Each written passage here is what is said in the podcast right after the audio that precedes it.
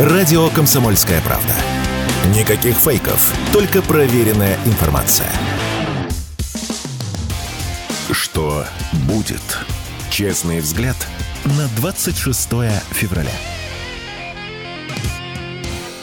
Ну что ж, дорогие друзья, э, начинаем. Кто присоединяется, мы продолжаем нашу трансляцию. Это что будет на волнах комсомольской правды. Владимир Варсобин и я, Игорь Виттель. Напоминаю, что можно смотреть и слушать и на Ютьюбе, и на Рутюбе, и на ВКонтактике, и в прочих местах, и слушать в подкастах.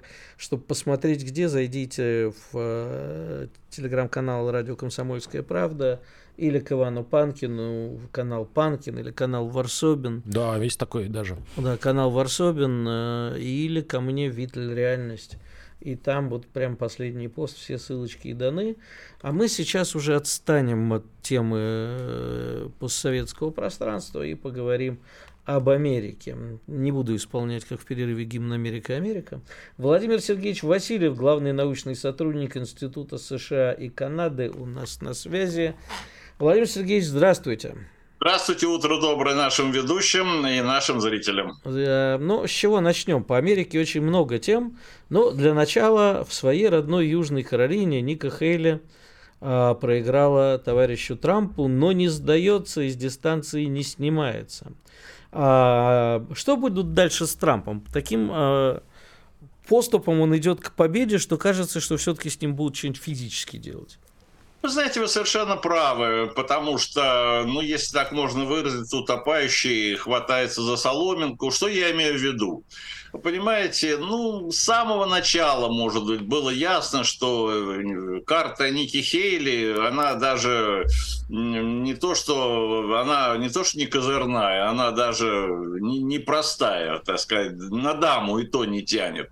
Но, тем не менее, если посмотреть на прессу американскую, по особенности так, антитрампийскую, то на нее возлагали какие-то надежды. Какие надежды, почему, иногда между строк читалось, ну, вот чудо произойдет. Ну, понимаете, она такая вот э, способна породить чудо.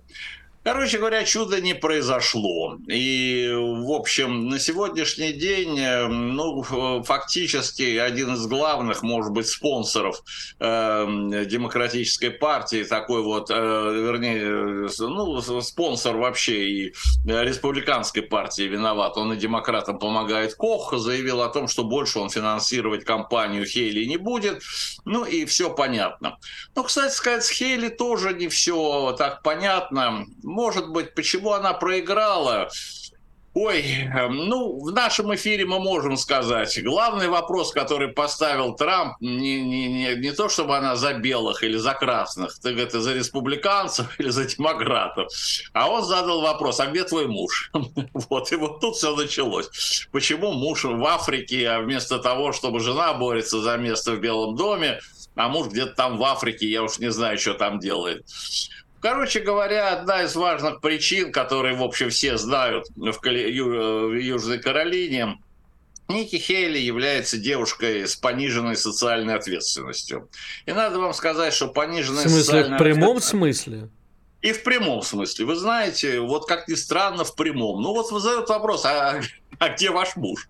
И тут вот, понимаете, начинаешь, что мужа уже давно никто не видел. А вот. Как будто а вот... что-то плохое, ну мало ли. Да. Ну, Если у девушки все... есть э, внешность, желание, пускай себе не ответственничает. Ну, вот тут, понимаете, Ники Хейли знают как облупленную, понимаете, в Южной Каролине. И если говорить немножечко более серьезно, ну, губернаторы штатов обычно расцениваются двумя категориями. Либо став губернатором, э, данный политик или далее общественный деятель думает о штате, либо наоборот считает, что ему необходимо где-то использовать штат э, вместо губернатора, э, так сказать. Для дальнейшей программы, да политической. Да, Но бог, бог с ней из Хейли, Владимир Сергеевич. А, я, я говорю, бог с ней из Хейли, обсуждать ее детально смысла нету. А, теперь про Трампа. Да. Значит, я вам должен сказать, что в субботу Трамп произнес, как говорится, программную речь на полтора, э, на полтора часа э, на заседании там, консервативного союза, союза консерваторов американских. Ну, в общем, фактически он начал на сегодня уже кампанию э, свою вот президентскую э, именно с, как личностную кампанию против Байдена.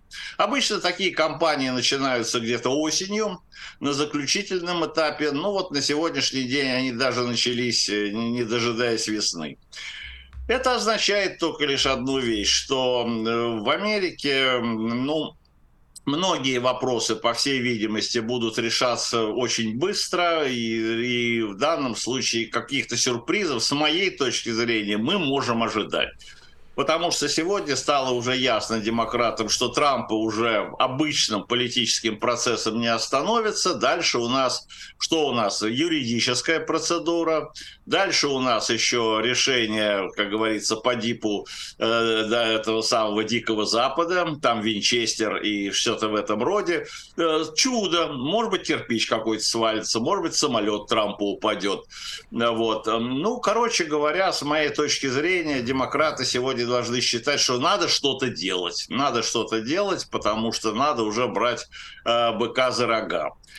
А вот Тот... вчера сказанная, простите, я вас перебью, сказанная вчера, по-моему, Трампом фраза, что если у власти останется Байден и будет Третья мировая война, то Америка ее проиграет еще до начала. Вот я это и имел в виду. Да, это вот его речь в субботу. Трамп очень начал эту кампанию. Ну и вы сами понимаете, Байдену по существу на сегодняшний день и сказать-то нечего, потому что я эту речь смотрел, просто мне за это государство деньги платит. Трамп выглядел в хорошей форме, несколько там помятый. Ну, понятно же, ему надо было мотаться между Южной Каролиной и Вашингтоном, вести еще в Мичигане, кстати сказать, 27 Э, февраля тоже первичные выборы. Короче говоря, Трамп, что называется, крутится как белка в колесе. Э, в этом плане, э, что называется, вот узник, узник Белого дома сидит и по большому счету оттуда и не вылезает. Его, в общем, где-то не видно и не слышно, а тогда, когда слышно, то это каждый раз какие-то оговорки, которые создают впечатление, что да, некоторые войны можно проиграть еще до того, как они начнутся.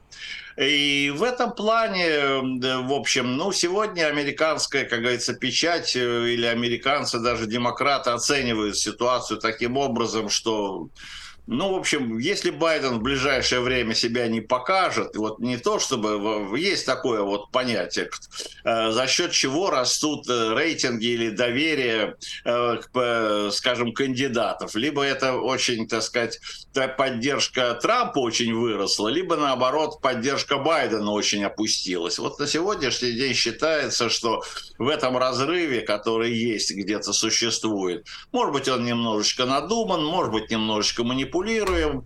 Но и главное, что проваливается Байден. И вот поскольку Байден проваливается, то проваливается, а надежда на то, что он где-то выправится, нет. Но вот необходимо что-то делать. Каким образом что-то там пойдет, на сегодняшний день сказать сложно. Дело все в том, что складывается впечатление, что что бы ни говорили в отношении Трампа, э, в общем-то, все те потоки, если так можно выразиться, лжи и клеветы, которые на него обрушиваются, только способствуют э, росту его рейтинга. Его уже по существу определенная часть республиканской партии, в особенности, так сказать, евангелическая, даже рассматривает как такого библейского героя, вот, который проходит испытания огнем, водой и медными трубами. Ну, такого человека действительно можно сделать э, или можно доверить ему роль государственного управления. В Америке есть ощущение, да, что страна несется без руля и без ветрил, а зацикленность э, Байдена на Украину, вот что бы ни было, у него на все вопросы ответ только один. Украина, Украина, дайте ей 60 Извините, миллиардов. 50... Вот как раз хотел, хотел об этом спросить. Э, ну, что ждать от Трампа? он шоумен и слышится как э, какой-то, ну, где он действительно в своих словах прогнозирует свои дальнейшие действия. Он как-то сказал, что за сутки решит э, конфликт России с Украиной. Как вы э, видите, что будет, если Трамп придет к власти, что это будет для России? Вы знаете, в любом случае, с моей точки зрения, пока я так считаю, вот, я могу ошибиться. В Америке очень сложно что-либо спрогнозировать. Э, ну, скажем так, хуже России не будет в плане некой э, геополитической э, партии, которую разыгрывает Трамп. Трамп считает, что главный противник Соединенных Штатов Америки Китай. Вот. Руководствуется он при этом, э, может быть, советами Киссинджера. Надо, в общем, где-то тоже добиваться такой изоляции Китая. И главным фактором изоляции это Россия. Поэтому надо э, Москву и Пекин оттащить друг от друга, надо не создавать этих самых давления. Ну, грубо говоря, вместо э, кнута надо действовать пряником или, по крайней мере, морковкой. В общем, пускай как-то вот Москва отдрифтовывает от Пекина, и это будет хорошо. Может быть, здесь уже можно поиграть на противоречиях, а здесь, да, надо каким-то образом э, вот этот фактор Украины в этих отношениях снять, потому что все, что сегодня происходит, это сближение Москвы и Пекина именно на фоне э, событий в Украине. В данном случае здесь ситуация совершенно очевидна. Каким образом Трампу удастся реализовать или нет, а вот это свою политику, а вот это начинается самое главное. А об этом что... мы после выпуска новостей рекламы, Владимир Сергеевич, не оставайтесь с нами. Мы к вам да. вернемся буквально через пару минут и продолжим. Да, Володь, мы с тобой э, вернемся тоже в студию. Не, не да, смотри на, на меня так да, подозрительно. Да, да. да. В том же составе. В том же составе, да. да, вернемся, потому что очень интересно Владимир Сергеевич говорит, но если о чем поспорить, не переключайтесь. Радио «Комсомольская правда». Срочно о важном. Что будет? Честный взгляд на 26 февраля. И вновь в студии Владимир Варсобин и Игорь Виттель, а с нами Владимир Сергеевич Васильев, главный научный сотрудник Института США и Канады. Владимир Сергеевич, продолжаем, да. Вот вы, продолжаем. Да, вы сказали, а вот Трамп, что самое интересное. Давайте же, что самое интересное. Ну хорошо. Дело все в том, что придет ли Трамп к власти или не придет, дадут просто ему возможность прийти 20 января 2025 года, приступить к выполнению своих обязанностей. Вопрос, э, ну такой с моей точки зрения пока проблемный. Ну допустим, что Трамп что-то там преодолеет или каким-то образом. Первым делом, я понимаю, мы думаем, что вот он там кого-то пошлет договариваться, будет решать какие-то внешнеполитические проблемы. На самом деле Трамп будет решать очень серьезные внутриполитические проблемы. И первым всем делом, с чего он начнется, надо сказать, что вот вы задали вопрос, шоумен он или не шоумен. На сегодняшний день Трамп извлек уроки из э, своего, ну, может быть, удачного, неудачного, или я бы так сказал, удачно-неудачного или неудачно-удачного президентства. Он понял, что главный его враг – это глубинное государство. Это глубинное государство его, в общем-то, упаковало где-то в конце 2020 года и благополучным образом как бы отправило на пенсию. Сейчас оно его то, то же самое, глубинное государство – по существу закатывает его в асфальт, будучи потрясенным тем, что он воскрес из небытия. Такого в американской жизни был, ну, может быть, только один раз, в послевоенный период, когда Никсон, проигравший в 60-м году, в 68-м стал президентом.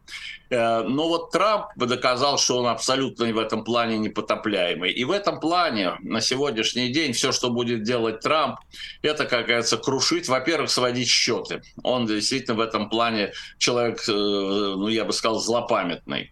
А, вот. И, во-вторых, э, ну, в общем, он начнет очень серьезную внутреннюю борьбу. Эта внутренняя борьба, может быть, приведет к тому, что не будет времени уже заниматься внешнеполитическими проблемами. Может быть, надо будет какие-то вопросы решать очень быстро и на ходу, чем может воспользоваться наша дипломатия, потому что тогда Трамп, может быть, будет играть на то, чтобы быстренько, допустим, завершить Украину, может быть, даже не на совсем выгодных там Западу или Америке условиях, так сказать. Главное завершить. Но главное, что он будет делать, это внутренняя разборка. Внутренняя серьезная разборка с государством. И могу вам сказать, что на сегодняшний день озвучены планы, что Трамп готов заменить 50 тысяч э, сотрудников, и, вернее, я бы сказал, управленцев или чиновников, или служащих федерального правительства, которые вот не, не эти политические назначенцы, их там 2000, а вот чуть-чуть пониже уровень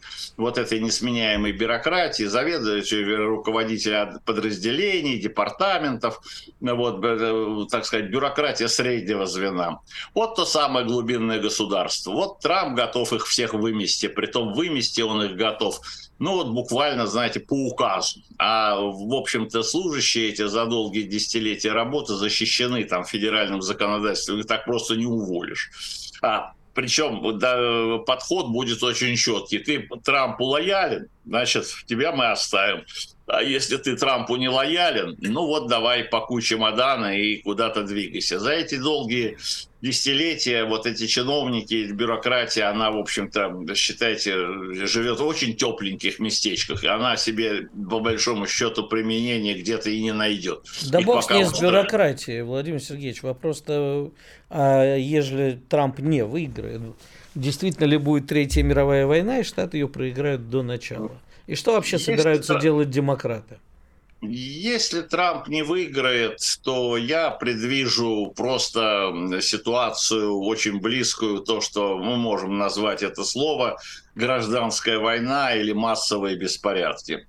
Да, может сложиться ситуация, что ни одна из партий при любом раскладе не признает итогов выборов.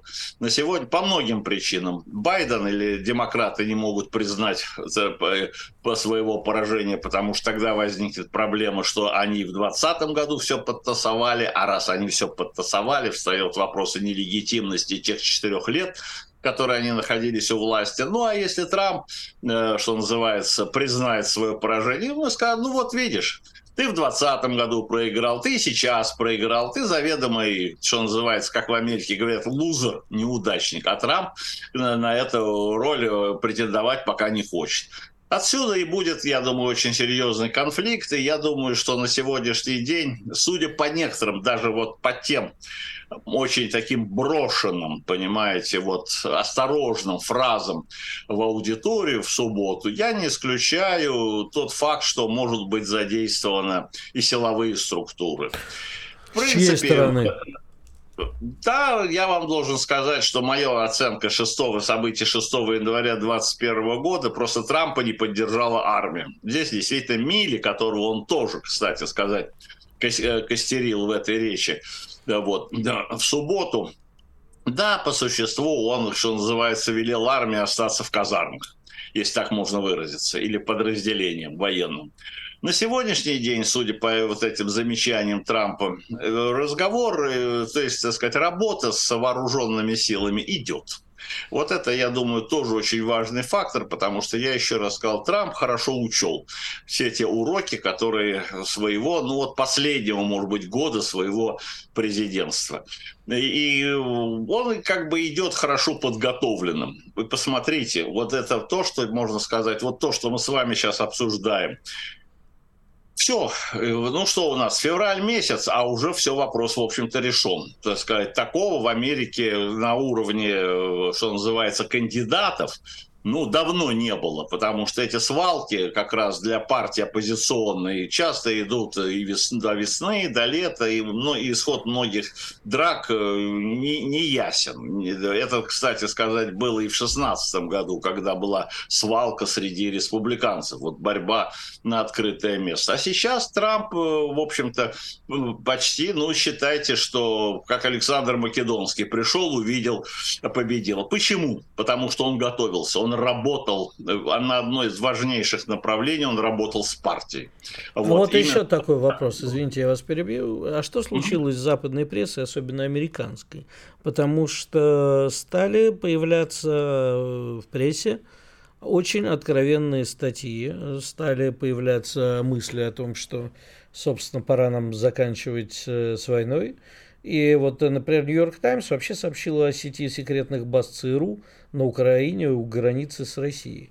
И сообщила не то чтобы гордясь этим. Ну, понимаете, наверное, что-то где-то на сегодняшний день в недрах администрации идет. байденовской. Но я вам должен сказать, что здесь, я думаю, мы сталкиваемся с примером Э, э, моя оценка, если хотите, шизофрении американской политики. Ну, Байден зациклен. Вот он зациклен на борьбу, в вашем эфире мы можем сказать, это его личное, на борьбу с российским президентом. Все, что происходит сегодня э, в, на Украине, что происходит в российско-американских отношениях, это личная борьба Байдена против Путина. Вот это четко и ясно. Все остальное отброшено, так сказать, на второй план, или этому подчинено, или же все это, так сказать, растворено во всяких там рассуждениях о значимости демократии. На самом деле это вот личная неприязнь. Понимаете, она проскочила, она проскочила в 21-м, 22-м, 23-м, вот на днях тоже проскочила. Это личная неприязнь. И Байден вообще считает, что да, удастся ли ему там, да, в общем, до конца, что называется, своего срока пребывания, он должен любой ценой вышибить из седла российского президента. Ради этого все подчинено. А что касается уже ну, его окружения, они этого мало понимают, понимаете, они рациональные игроки, э, они прекрасно понимают, что свет клином там, может быть, на России не сошелся, есть и много других проблем, которые надо решать. Перед Америкой, стоят внутренние проблемы, ну нельзя все яйца сложить в одну корзину, поэтому они считают, тем более учитывая состояние Байдена, что это просто пароксизм. Эм, Но ну, это уже другой разговор, что будет с самим Байденом, потому что я считаю, что какой-то элемент из заговора в демократической партии по той или иной форме устранения, вернее, на верхушке демократов каким-то образом отстранить Байдена, э, ну, хотя бы от участия в выборах, и тогда о нем все забудут, они есть. Эти, эти вещи прорабатываются, я думаю, о них никто не говорит, но, так сказать, они, можно, иногда в прессу попадают в той или иной форме. Ну и это лишний раз, э, в общем, может быть. Поэтому все, что будет, может быть, происходить в ближайшее время и вообще будет происходить в Америке, за этим, как говорят на радарах, надо смотреть и наблюдать, потому что сюрпризы могут последовать, ну, в любой день, в любой момент. И, кстати, я вам должен сказать, что иногда, если посмотреть на вот эту психологию, вот это вот такая, знаете, уже по Фрейду, чем вызвано некоторые такие вот резкие замечания э, главы Белого дома в адрес нашего президента, они вот как раз этим и вызваны, понимаете, что сегодня идет как раз разговор о том, что пора Байдена заменить. А если Байдена заменить в той или иной форме, тогда все скажут, ну вот опять российский президент опять победил. И тогда делается вывод, чтобы вот создать эту ситуацию, при которой Байден бы остался по принципу, ну вот я с ним борюсь, давайте вот я буду бороться до конца. Уж что такое до конца, до последнего, как говорится, до последнего сотрудника Белого дома, наверное, будет идти, или до последнего сотрудника ближайшего окружения Байдена эта борьба будет идти. Но, тем не менее, она, наверное... Владимир этом... Сергеевич, время подошло к концу. Владимир Васильев, главный научный сотрудник Института США и Канады, был у нас в студии. После длинного перерыва вернемся. Радио «Комсомольская правда». Никаких фейков, только проверенная информация. Что будет? Честный взгляд на 26 февраля. Ну что ж, возвращаемся в студию. Последние полчаса нашего эфира. Владимир Варсобин, я Игорь Виттель и Грант Михаэлян. С нами на связи политолог, старший научный сотрудник Института Кавказа. И Грант, здравствуйте. Здравствуйте.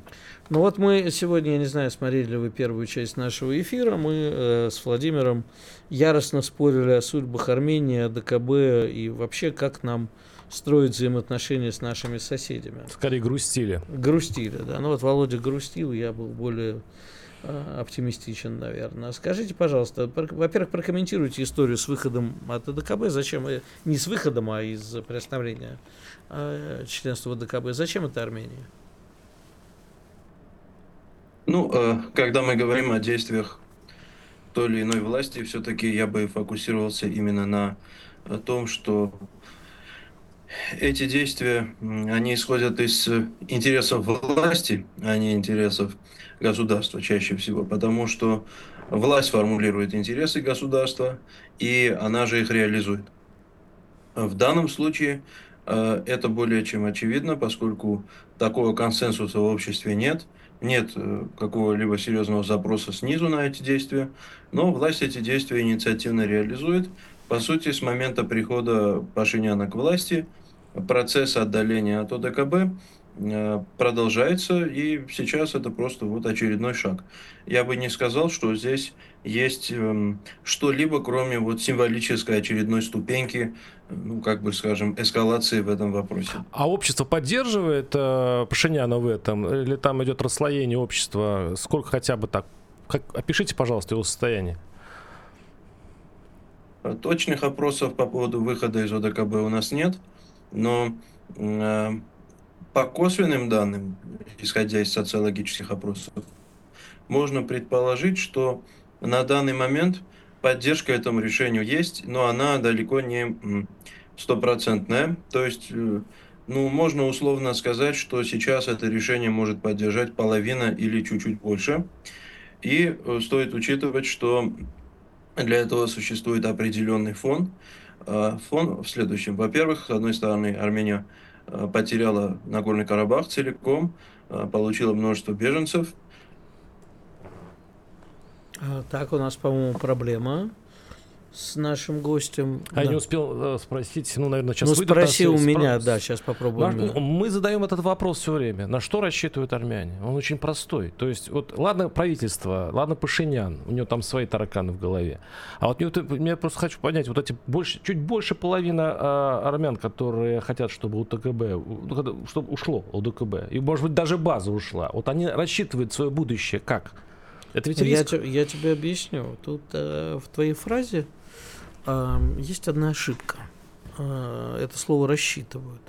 Ты считаешь, что они не считают? Знаешь, как бы говорил Владимир Ильич, было бы большим заблуждением думать. Вот, а, понимаешь, э, нет... Как не, это снисходительно? Нет, это не снисходительно, это, как, знаешь, мой модно теперь говорить, сверху сказал. Да, вот да очень бы, сверху, да. Да, нет, это не так. Я не про армян сейчас говорю. Это вообще, понимаешь, думать о том, что человечество о чем-то думает, это огромное заблуждение. А когда э, у отдельных групп, социальных страт, государств и так далее возникает идея фикс, в данном случае идея фикс нас не спасла Россия. Почему Россия должна спаслать?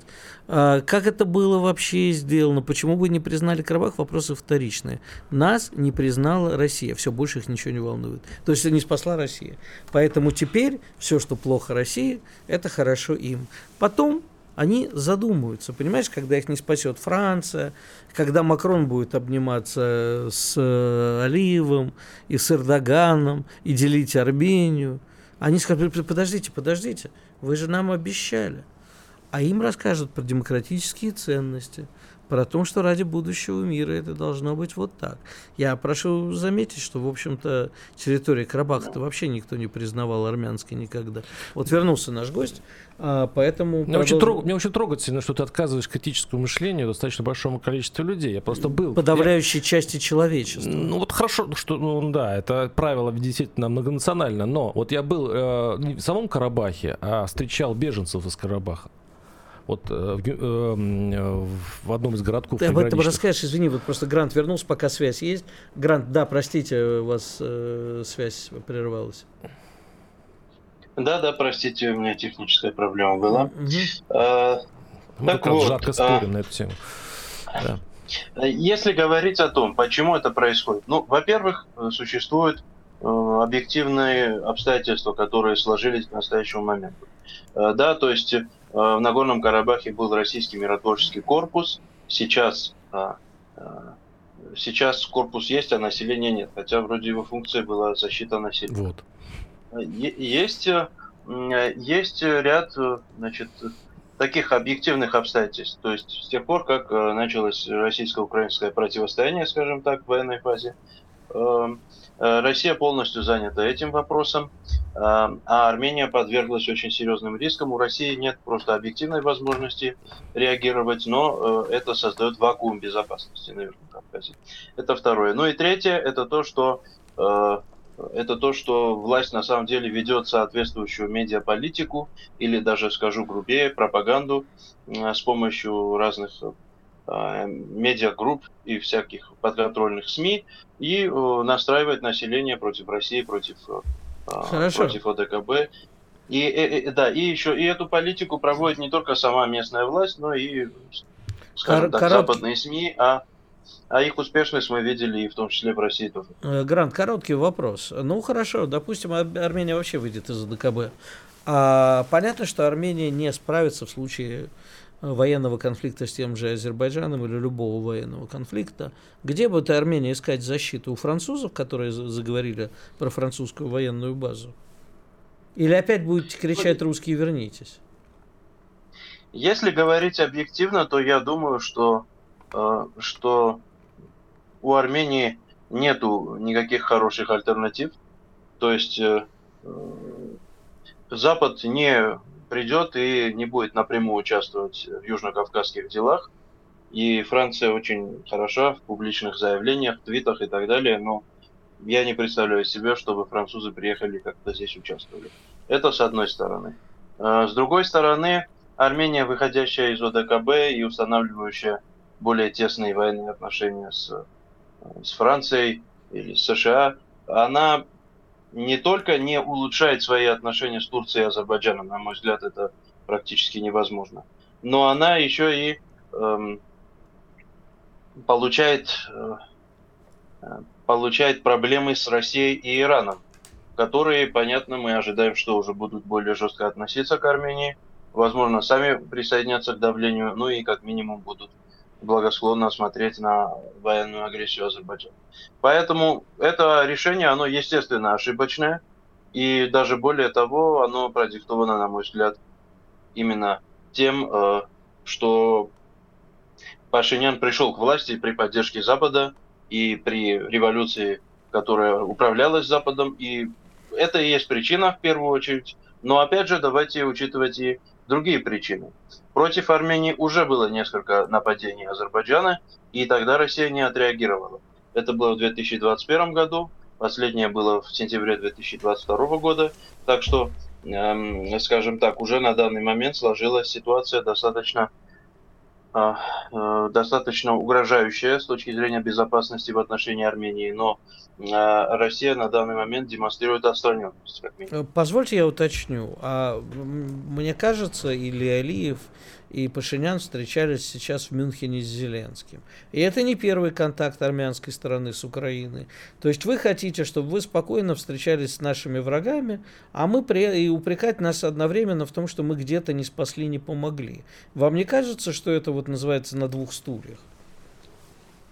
Ну, еще раз говорю, я считаю, что это ошибочная политика Пашиняна, которая она приносит в первую очередь э, негатив Армении, а уже потом России. Поэтому, э, конечно, я критикую эту политику. Эм, это с одной стороны. И приглашение Зеленского сейчас – это очевидная провокация, это понятно любому мыслящему человеку.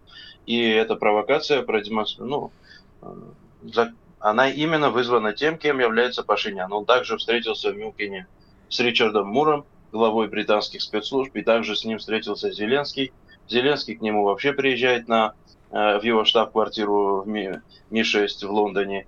И, э, и Пашинян с ним еще встречался неоднократно. То есть, ну тут э, все складывается. Но давайте тогда с другой стороны посмотрим. У нас только очень То мало есть... времени, буквально минута. Хорошо. Ну, допустим, в, в Армении, так же, как и в ряде других постсоветских стран, пришли прозападные элиты к власти при помощи самого Запада. Россия в этот момент отстранилась. Э, и тогда Россия принимает решение наказывать эти страны. Это Грузия, Украина, сейчас Армения, отчасти Молдова. Э, но это наказание, оно может бесконечно продолжаться, потому что если нет не военной стратегии, если всегда находиться в выжидательной позиции, то тогда эм, значит, каждое действие будет э, новостью. И за действия, которые инспирированы третьей стороной, будет всегда отвечать Армения. Я думаю, что нужно э, создать хорошую стратегию для того, чтобы таких ситуаций не было. И я Спасибо. уверен, что у России тоже мы об этом говорили, да, кстати, в начале Спасибо. Передачи. Грант Микаэлян был с нами, политолог, старший научный сотрудник Института Кавказа. Радио «Комсомольская правда». Срочно о важном. что будет.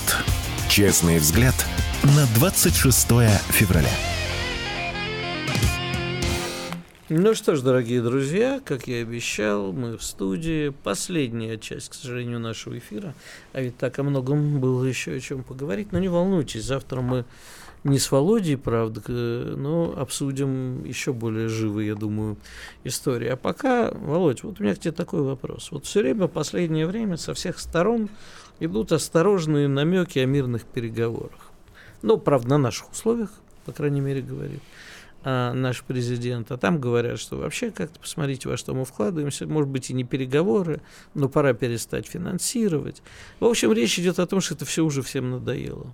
И вот, допустим, Запад соглашается на переговоры на наших условиях. Более того, мы даже получим в результате не границы, которые есть прямо сейчас, но и полностью четыре республики. То есть полностью ДНР, ЛНР, Запорожье и Херсон. Вот полностью все эти республики э, наши.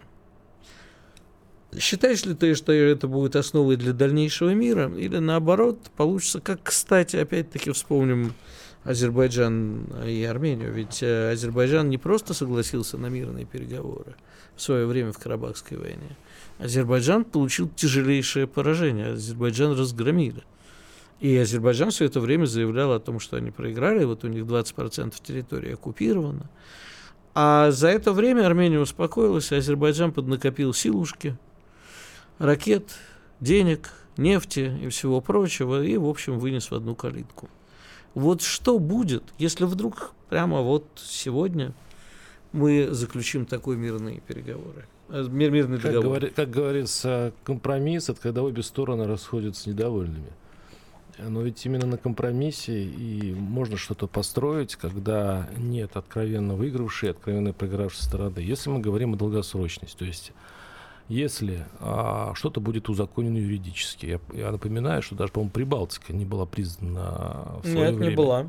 Да, Америка не признавала ее как бы, территории Советского Союза, но при этом э, имели отношения экономические и прочее, и ждали своего момента. Вот просто даже если а, вот эта фраза на наших условиях, она как бы сразу отрезает а, некоторую, скажем, а, перспективу для маневра, Потому что что такое наши условия? Ну вот когда в результате Москва там, или Вашингтон, или там Брюссель, кто будет за столом переговоров, Киев, пойдут на уступки, потребуют уступки со стороны Москвы, вот что такое наши условия?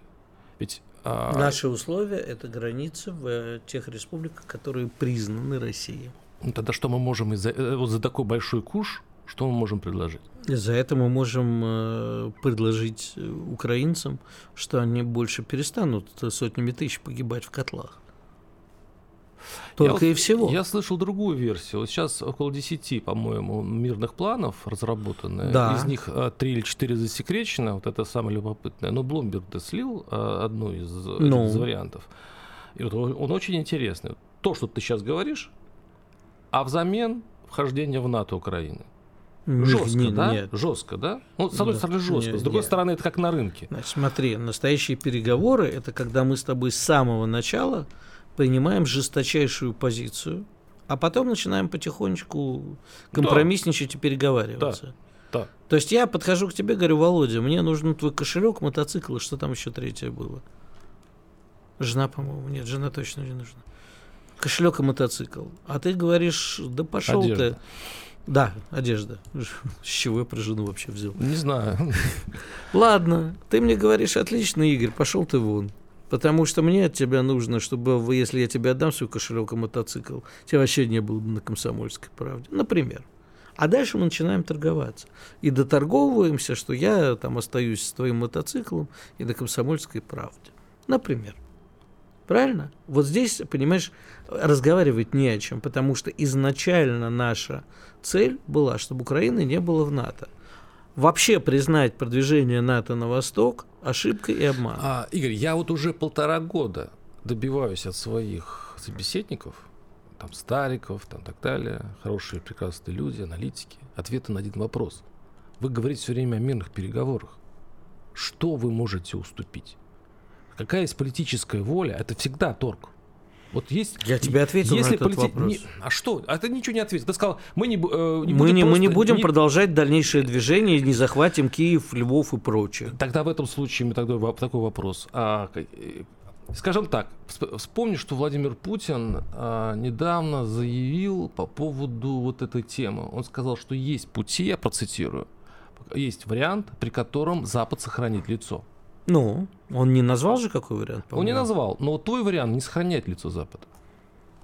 Так, э, значит, в любом случае с нашей стороны никакое НАТО просто невозможно. Это ключевой вопрос, даже не территории, а вопрос вступления в НАТО. Я скажу так, когда мирные переговоры начнутся, они вроде бы... Э, вроде Я бы... не думаю, что они сейчас начнутся. Может, могут.